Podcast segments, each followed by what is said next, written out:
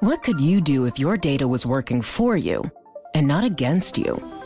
With Bloomberg delivering enterprise data directly to your systems, you get easy access to the details you want, optimized for higher level analysis, and financial data experts committed to helping you maximize your every move. Our data is made for more, so you can show the world what you're made of. Visit Bloomberg.com slash enterprise data to learn more. Live from our nation's capital, this is Bloomberg Sound On.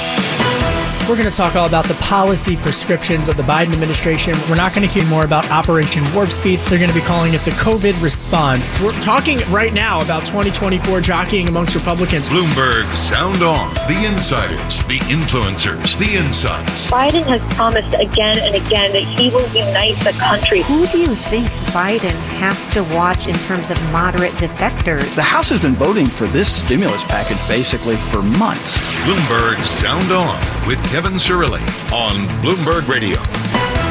Coming up, an exclusive conversation with U.S. Commerce Secretary Gina Raimondo about what she thinks President Biden's Build Back Better plan will do for the U.S. competitive edge against China. A lot to get through, jam packed hour. My name is Kevin Cirilli. I'm the chief Washington correspondent for Bloomberg Television and Bloomberg Radio, along with Bloomberg Politics contributors Jeannie Sheehan Zaino and Rick Davis. Earlier today, I spoke with U.S. Commerce Secretary Gina Raimondo.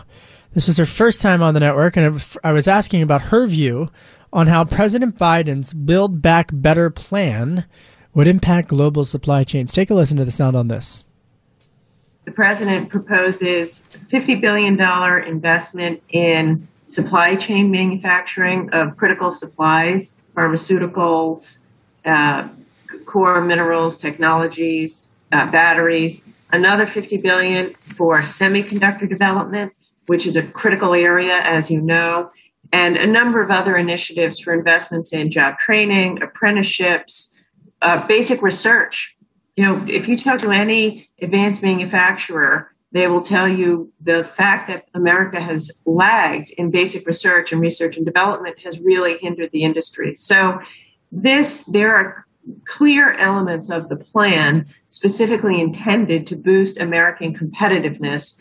And as you say, specifically intended to supercharge our advanced manufacturing in critical areas areas, by the way, that are necessary for economic security, but also national security.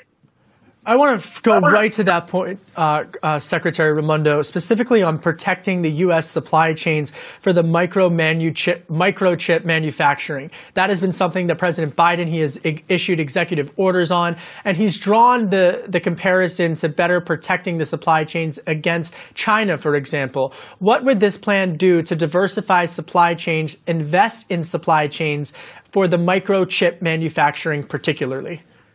Yeah, great question. So, look, microchips, semiconductor chips are literally the building blocks of our future economy.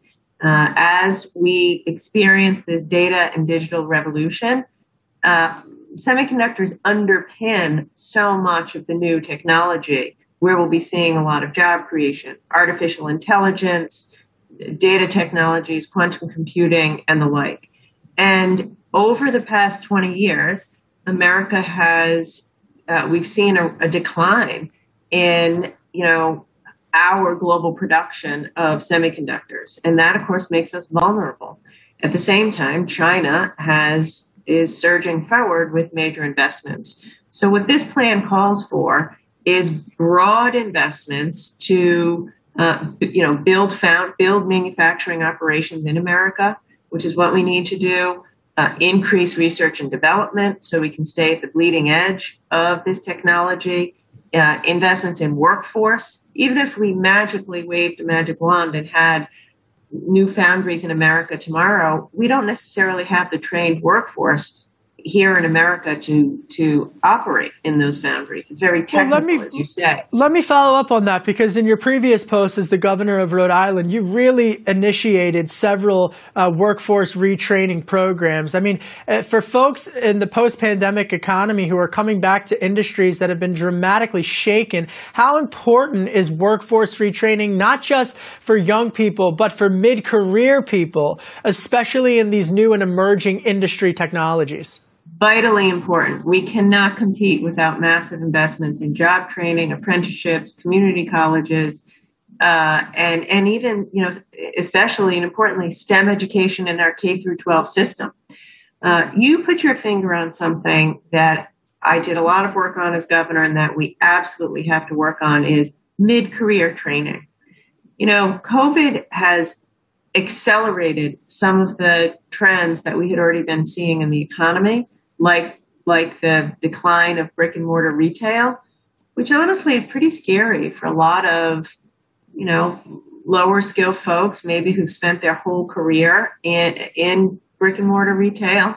We have to be there for them, Kevin. We have to to help those people get retrained for jobs of today and tomorrow. So uh, the, in the in the package the president proposed proposes, he calls for a doubling of apprenticeship programs that isn't just, you know, young kids coming out of high school. That's, you know, people like me, 49, 50 year old women who maybe have been doing something their whole career and they have to start over. If they have the courage, my view is if you have the courage mid career to take to take the risk on getting trained in a new job, then we need to be there for you with high quality, affordable, or free training programs that lead to a job.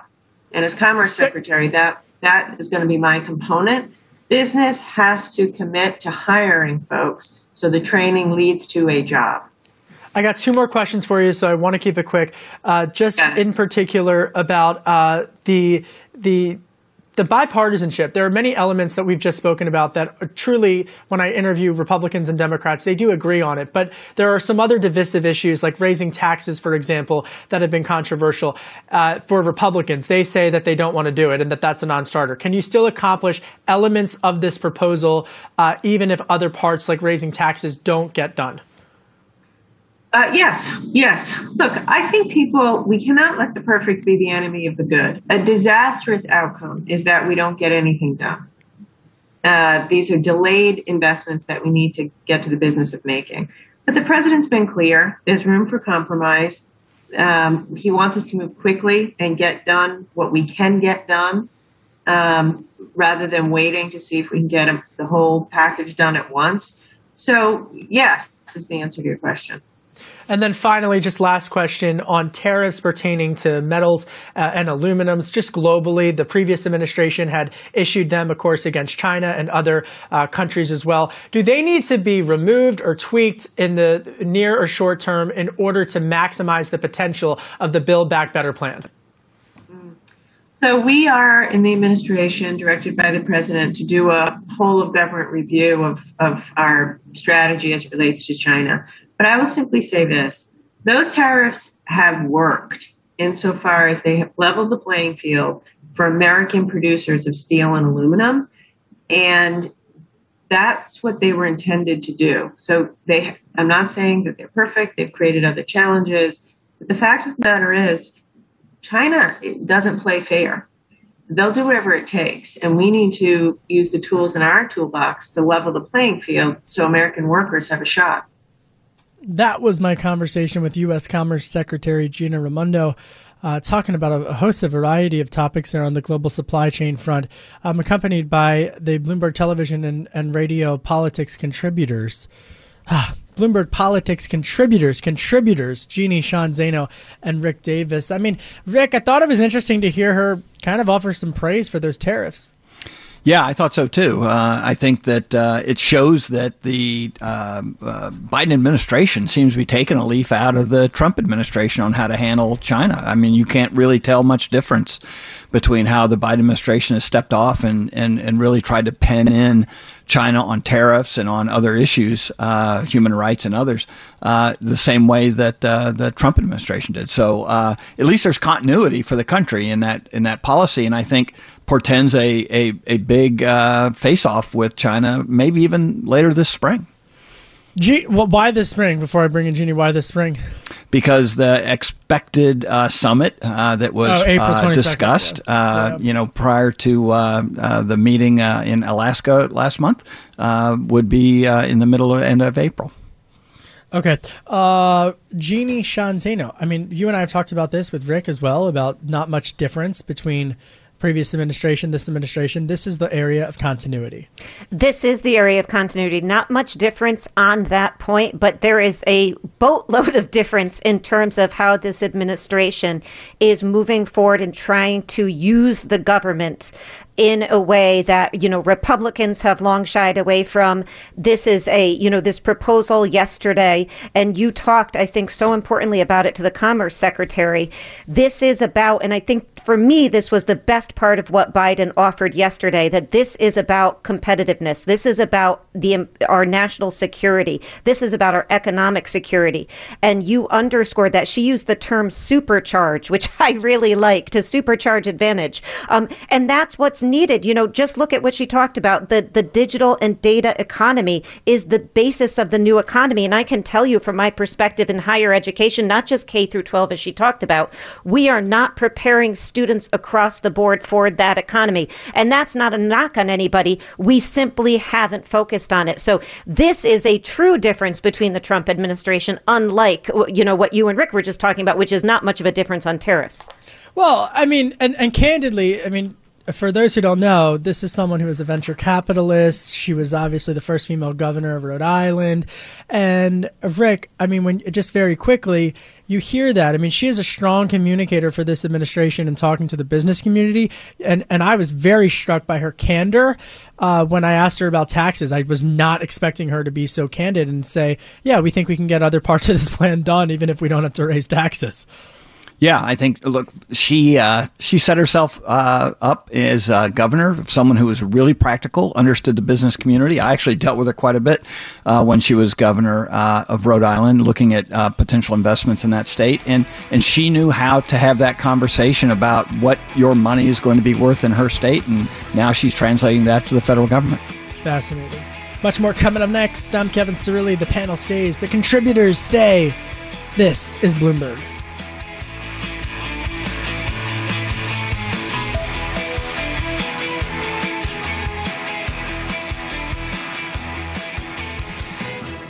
Success is more than the final destination. It's a path you take one step at a time. It's discipline, it's teamwork, and it's the drive and passion inside of us that comes before all recognition. It's what Stifel's been doing for over 130 years. Quietly, yet strategically, Stifel's become one of the fastest growing wealth management and investment banking firms in the country. Our financial advisors go beyond traditional wealth management to provide clients with direct access to one of the industry's largest equity research franchises and a leading middle market investment bank because success is the drive it takes to keep climbing, the passion to keep investing, the best of each of us made better by the best in all of us. And that is where success meets success. Start your journey at stifel.com. That's S T I F E L.com. Stifel Nicolaus and Company Incorporated, member SIPC and NYSE. This is Bloomberg Sound On with Kevin Cirilli on Bloomberg Radio. I'm Kevin Cirilli, Chief Washington Correspondent for Bloomberg Television and for Bloomberg Radio, accompanied by the contributors, Bloomberg Politics contributors, Jeannie Sheehan Zaino and Rick Davis. You know, I, I we just heard from Commerce Secretary Gina Raimondo, but let's hear from uh, President Biden today because did you see this, Rick and Jeannie? President Biden, he had his first ever cabinet meeting in person first ever in person cabinet meeting in the East Room of the White House, and he said that he directed five of his cabinet members, including Secretary Buttigieg, Energy Secretary Jennifer Granholm, to help advocate, and, and Secretary Raimondo, along with Buttigieg, to help advance his plan to spend $2.5 trillion on infrastructure. Take a listen to the sound on this from uh, that meeting today. America, America with the Americans Jobs Program. And while most of the cabinet will have a role in helping shape and press the jobs plan, today I'm announcing that I'm asking five cabinet members to take special responsibility to explain the plan to the American public.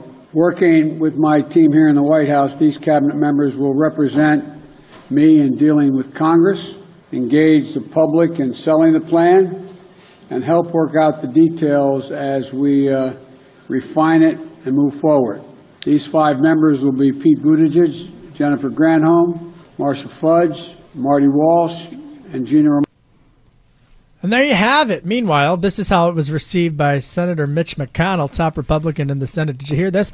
He was down in Kentucky, his home state of Kentucky, and was asked by reporters what he thinks of this this plan. And well, I'm not going to paraphrase for what McConnell had to say, but he didn't mince words. Take a listen. I'm going to fight them every step of the way because I oh. think this is the wrong prescription for America. This is a bold left wing administration. I don't think they have a mandate to do what they're doing. Judy, I don't think he likes it. you think? I don't I know, mean, Kevin. I think he's on like- the fence. It sounds like when I asked Christine Barada if I can eat pizza during the show. She's our executive producer, the legendary. Go ahead, Judy. Go ahead. No, uh, yeah. you know, I, I think he's very, very clear. There's also Ted Cruz out there describing this as the Green New Deal light masquerading as an infrastructure plan. You've even got some moderate and retiring Republicans who have gone on the record against it, including Rob Portman. Um, you know, so there is enough pushback on the right, and and I don't think the only issue is going to be the raising of the taxes. I think this gets to a lot of other issues, including how we define infrastructure. Republicans take real exception to what they describe as a broad, you know, sort of this very broad description of infrastructure that includes everything from roads and bridges to things like childcare. Um, and so, so uh, they're going to be pushing back on a whole host of this. But let's not forget, there's also pushback on the left to this as well. So we're going to have Joe Biden sort of caught in between. Only can lose three Democrats in the House and zero Democrats in the Senate to get this bill through. All right, here's my intel, folks. Uh, I, I, I think that they're going to tuck a lot of the China stuff into the New Frontier Act, and I think Schumer's been pushing for that along with some Republicans in the Senate, and I think you've got his counterparts in the House who are doing that. I'm sure Rick might agree with me on that, right, Rick? Yeah, I think there's uh, a, another avenue to uh, try to Yeah. get a lot of this done, especially as you point out the things that are specific to China, because I think they see what we were just talking about, which is there's a lot of bipartisan support where you can get 10 Republicans to vote on this in the Senate uh, if it's if it's directed toward China. Well, it's a follow up on this with you. I mean, when I talk to Republicans all week, I don't know if you've ever seen those lottery ads where they have the, the big cardboard sized blank check. That's how they're describing this this infrastructure package. I mean, Rick, you're in with all these Republicans. You know them. You talk to them. I mean, it, it sounds like it's just a simple non starter. Yeah, it's it's going to be more complicated than that, Kevin, because uh, on the surface, yeah, fighting a 2.2, 2.7 trillion dollar bill is right up their alley, and they, they feel secure in their base to be able to go after that. A lot of new spending is going to make Republicans nervous. But then when you start taking these uh, policies uh, uh, act by act, uh, you know, when you start talking about supply chain, 50 billion, like Gina Raimondo said, uh, you know, you know, you don't want to argue against that. You know, basic research is important. You don't want to you don't want to argue against roads and bridges because voters like that stuff. So the the advantage that Biden has is that when you start pulling these things apart and selling them as as individual activities, it's very popular. Jeannie? Again, another advantage he has. I heard Heidi Heitkamp talking the other day, and I think she's right. There's almost an Oprah esque moment to this, right? You get a car, you get a car, you get a bridge, you get a bridge. And who wants to turn that down? You don't, you want it in your district, in your state. You don't want it in everybody else's. So I think Republicans, what, what Biden is trying to do is sort of trap them into that. Do they really want to oppose something that is very popular with the public if this turns out to be as popular as the COVID relief bill? And also, creates jobs in their districts and helps build infrastructure that we all desperately need. So that's why infrastructure is so popular, usually in bipartisan support for it. And that's, I think, something else they're going to play with and appeal particularly to mayors and, and governors on all the I need side. is all I need is fries from Damien's across the street at Poppy Pants or pizza burrata. I'm easy, you know. I I don't need much. I'm Kevin Cirilli. Much more coming up next with the contributors. This is Bloomberg.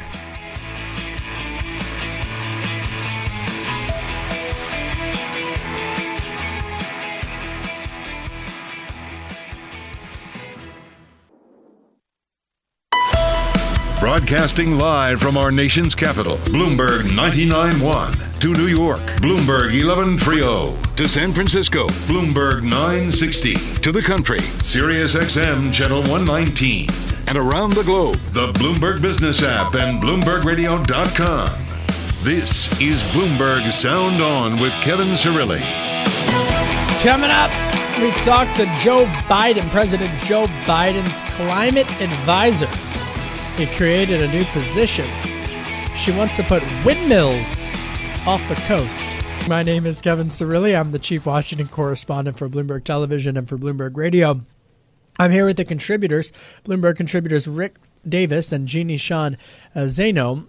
I want to keep talking about the process of this infrastructure bill because at today's White House press briefing, Press Secretary Jen Psaki was asked if the administration split up infrastructure to increase the odds of getting it passed. Take a listen to the sound on reconciliation.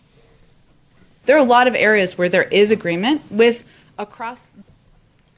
I wouldn't overread into it in that way. We don't know what the legislative uh, functioning or process will look like at this point. So, I mean, Jeannie, it was a dodge. Was a big dodge. I would describe as a big dodge. But of course, in, in Jen defense, they really don't have as much control over the process that the Senate in particular takes, but the House as well. So I do think they have a few options here. One is they try, and, and, and we know Schumer is working on this now to use reconciliation. Another is that they have to take steps with the filibuster. Another, as you talked about, is they break this thing up. I I know there's a lot of support for breaking this up. I do think there are also dangers of breaking this up as well. So there's no clear pathway forward here that gets them everywhere they want to go. But in the president's defense, he also did say yesterday, and we know this is an opening bid, he's willing to discuss uh, certain aspects of this. And so there should be negotiations and a give and take with Congress, and that's the way this process works. Rick, I mean, it looks like the, the only way they're going to get any of this through is if they break it up. Yeah, it's it's hard to tell what the uh, president's intentions are, Jeannie. I mean, like this is exactly the same thing he said before the 1.9 trillion dollar stimulus, and did not negotiate a single line in that bill with Republicans. So uh, I think uh, you're seeing a lot of smokescreen. Uh, whether it gets broken up or not, uh, I think we are uh, entering a very difficult period. You're not going to find 10 Republicans who are going to vote for a big tax increase. And so, so they don't really have an option to try and do this other than through reconciliation or busting the filibuster, and that will cause a lot of other fallout with other bills that may have had bipartisan support. This isn't the only piece of legislation going through Congress and it could really disrupt the other things that are happening. And can I just say on that, because Rick, I think it's a great point. My read on this with Biden is he doesn't expect to get bipartisan support on this, but he wants to be seen as you know, oh, being open to it. And, and, you know, he wants to go on record as saying he supports it. But do any of us suspect he's going to get it? I'm certain he doesn't suspect that. So I do think they're going to have to use reconciliation or they're going to have to move towards the filibuster. I don't think breaking this thing up works very well. So I think reconciliation, my vote is their, that's their best option here. Well, she went on to say that um, no, I hear you on that point, Jeannie, and I think it's a really good point because Psaki went on to say that they're open to suggestions, which I thought was an interesting way. So here, here's the sound on the, the suggestions. There are a lot of areas where there is agreement with across the political spectrum, from investment in infrastructure, doing more to be competitive with China, uh, and what we're really talking about here is how to pay for it. So there you go, Jeannie. But that's not all we're talking about. I'm sorry, Jen Psaki. That's not all they're talking about. I mean, there is widespread support on some of this, but there are ways in which infrastructure is being defined here that goes well beyond anything traditional c- conservatives or Republicans, even some moderate Democrats are going to support. So I don't think there's quite as much. I don't think this is only a question of paying for it, although that's a huge question. She's right about that. All right, yesterday we talked about switching gears back to the pandemic. We yesterday broke the news about Johnson and Johnson and a, and a mix up and a, a, fumble that they had had in, in terms of 15 that impacted 15 million of their or vaccine dosages here in the United States. That was reported by the United, uh, that was reported by the New York Times. Johnson and Johnson, for their part, are pushing back against the description of that New York Times report. But either way, it did uh, penetrate into 1600 Pennsylvania Avenue and uh, Jen was asked about it at today's briefing. The White House says that a vaccine manufacturing error at a Johnson & Johnson plant in Maryland will not impact the national supply. The company had reported that 15 million doses were ruined, forcing the FDA to delay authorization to use the plant to use the plant. At today's briefing, Psaki said that J&J is still on pace to meet the, the domestic supply goals. Take a listen to the sound on the shots for the supply that we are anticipating uh, through the course of May, we uh, we have been assured that we uh, that they expect to meet those deadlines.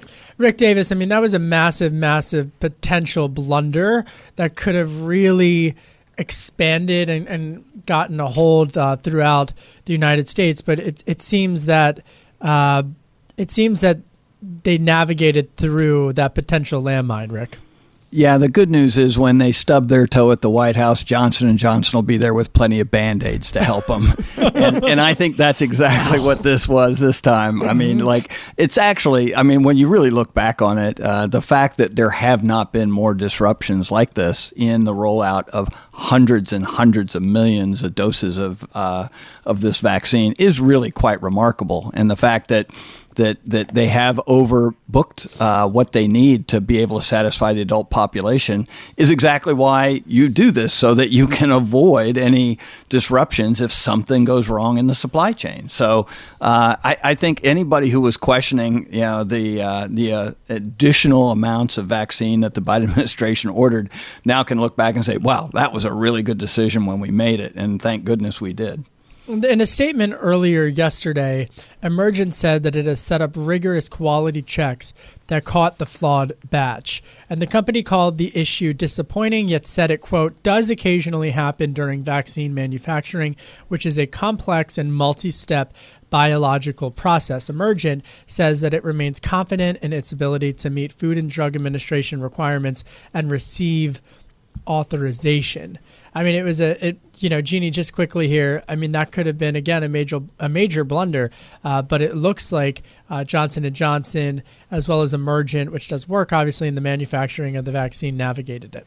They did navigate it. Something a lot of people don't seem to be talking about or concerned so much about is it looks like the White House and senior officials in the Biden administration knew about this at least a week or two ago, according to some reports. And I do remain curious as to why we, at least we first heard about it yesterday, late yesterday. Mm. But I also agree with you and Rick on this point. Yeah, really good point there, Jeannie. Coming up next. We check in with the senior advisor on climate with the Biden administration. I'm Kevin Cirilli. This is Bloomberg.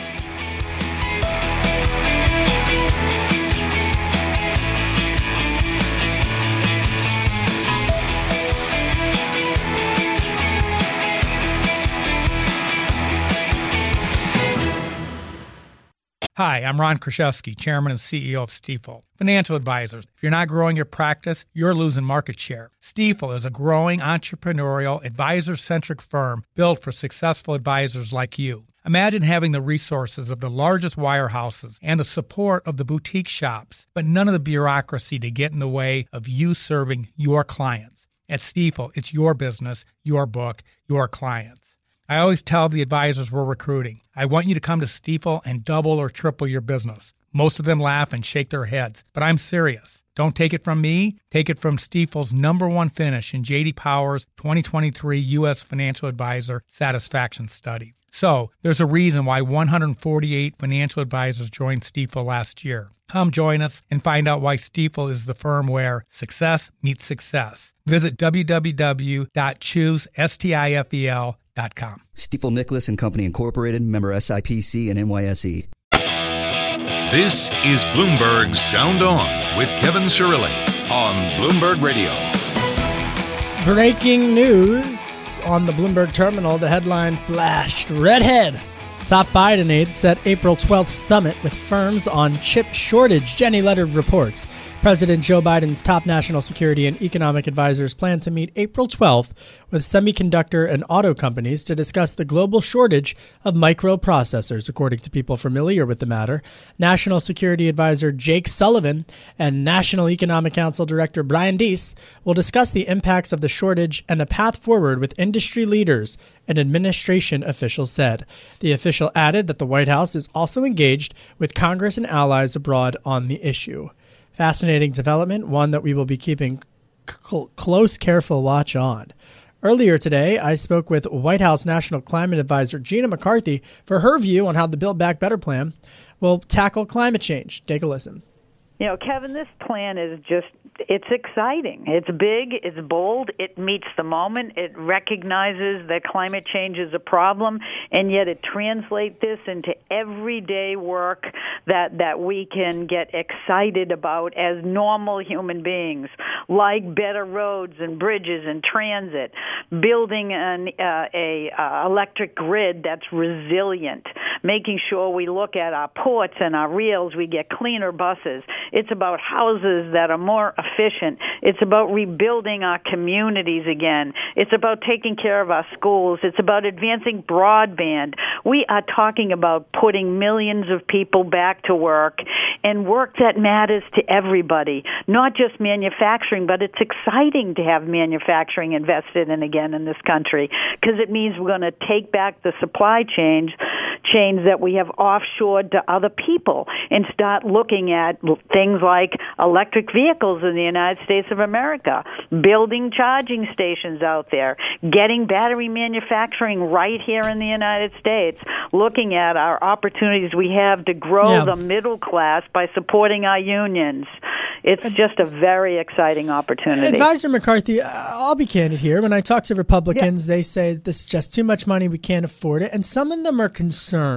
They're concerned that investing in these initiatives that you're talking about, uh, that, mm-hmm. that, that need that you argue need to be completed, that it means that they're going to shut down refineries and that folks are going to be out of work. How important is retraining, not just for young people, Advisor McCarthy, but for mid career level officials, for people in their 30s, their 40s, and their 50s? Because some of these the pandemic has has sped up a restructuring of sorts uh, of industries. So, how crucial is the need for yeah. retraining? I think it's really important, and there's a there's a, a, a very large component here that's looking at, for example, research and development opportunities with our industries where we don't have good solutions yet, and we haven't invested in research and development the way we need to, like demonstration projects for green hydrogen and our cement sector and our and our steel uh, sector, and that's important. Retraining is is gigantic here because we do have to keep people to work. And there are going to be sectors where that's very challenging. But we're raising that issue kevin. We're not going to sideline it or hide it. We have to start looking at this because we didn't pick electric vehicles as as the solution. The market did they're actually going to be the winners. So when the auto companies come to us, they want help to bring the manufacturing back, and the UAW wants help to keep their jobs. And we think it's our opportunity here to invest in these markets so that we can grow the jobs of the future while we retrain and put people back to work today. And there's a couple of really exciting opportunities in here. We are talking about using uh, a sector that, that used to be invested in coal and coal mining and look for opportunities in their own communities to start plugging up those oil and gas wells that have been left behind yeah. that are spewing methane and let's stop putting them to work with skills they already have while we think about what comes next. I know this you're pressed for time. about jobs. I know yep. you're pressed for time. I got two more questions for you. The first sure. is that the Biden administration is envisioning thousands of wind turbines spinning at sea. This is something that you've uh, said is a unique opportunity right now, and that uh, for offshore wind. And when will when will that get started? Well, it's actually gotten started. We we were just out in the northeast coast because we've issued some permits for uh, Vineyard Wind, um, and we have announced a whole bunch more to come. So we did a big event because we think there's an opportunity for 30 gigawatts of uh, electricity generated from o- offshore wind, and we're actually excited because the companies that are developing it, many of them are coming to us with labor agreements. So we're talking about the entire supply chain. We're talking about uh, um, making sure that the Jones Act is paid attention to, and the boats that service these are going to be union boats. So there's all kinds of opportunities Yeah. here. We think not just with onshore, uh, but offshore wind. That's going to make it very exciting. And then a final question for you. You're the, the, the previous uh, EPA administrator in the Obama administration. How is this role, this newly created role, just from a process standpoint, as Yeah. now you are the National Climate Advisor, what does that mean and how is it different from your previous role? Yeah, well, previously it was at EPA, and we did great work there. But most of the work we did there was were, were the development of programs, and we did some standard setting, of course, some regulations. And and EPA is still going to do that. There's still a need for all those activities to protect fundamental public health and the environment. But what I'm doing here is I'm pretty much an orchestrator, or an orchestra conductor is probably a better way to say it. And I've got the cabinet uh, all working with us to make sure that the whole of government is not just thinking about the work they do, but they're thinking about the work through two different lenses. One is through a climate lens to make sure that as we're look, looking at the programs we run, the investments we make, let's make sure it's all geared towards a sustainable future, looking at the opportunities. And secondly, you know, President Biden made a strong commitment not just to get us to net zero greenhouse gas emissions in in 2050, but he made a strong commitment that 40% of the investments in clean energy are going to be invested in the communities that have been left behind, the marginalized communities that have systemically been disinvested in. So we're going to push and we're going to work together across the whole of government to make these investments that are smart, that grow jobs, good union jobs, that, that bring benefits to the communities left behind. And we're going to do it in a way that hopefully lifts all boats and brings us to a, a future that we can all be proud to hand to our children. Gina McCarthy, the White House National Climate Advisor. Uh, Rick Davis is with me, Jeannie Sheehan Zaino, Bloomberg Politics contributors. Rick, I mean, all right, that's what they want on the green stuff, but, you know, Republicans have a much different interpretation. Yeah, I mean, Republicans are going to want to see what's in it for them. I mean, I did see that one of the things uh, that Gina was talking about was including in the new clean energy standards, the sort of the national standards bill that they're pushing or going to be pushing is the inclusion of nuclear power. And you know that's always been a touchy issue within the Democratic caucus, but Republicans have been pushing for more nuclear power for a long time in in both Republican and Democratic administrations and not getting a lot of action. Uh, so I think there will be some things that interest them. You know, a lot of these states, uh, Kevin, they have massive uh, clean energy. Uh, projects in, in in a lot of these members' home states, and they're the largest employer of energy jobs now in the country. And so, I think there is a shift, but uh, the question is how strident are these standards going to be, and, and, and can everybody accept that level of federal oversight? The nuclear issue is a fascinating one, Jeannie. It is. And I think as I listened to that interview, I, I, am really struck by the fact that the Biden administration seems to be taking a little bit of a page out of the Trump administration in terms of their appeal to people who feel that they were left behind by those those those people in Washington, by elites, by Wall Street. And we saw this with Donald Trump. That's how he won the presidency in 2016, appealing primarily to to, to whites who felt disenfranchised, rural areas.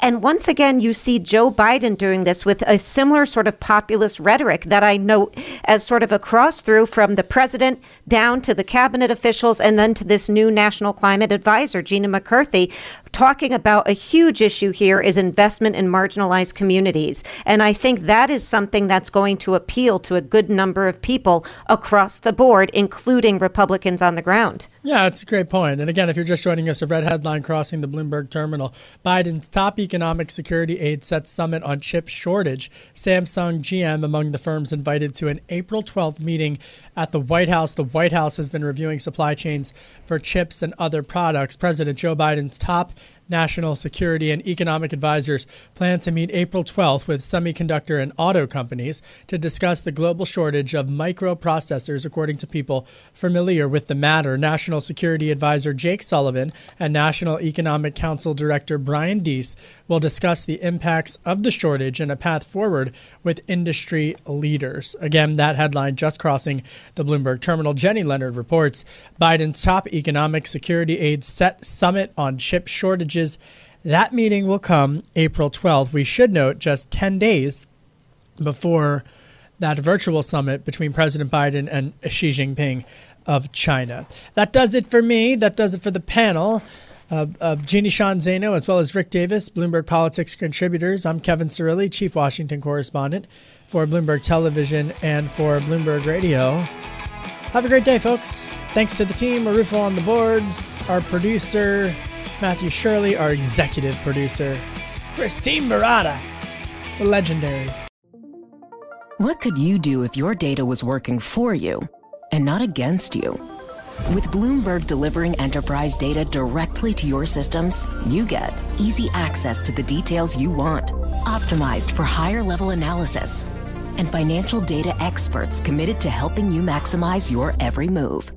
Our data is made for more so you can show the world what you're made of. Visit Bloomberg.com slash enterprise data to learn more.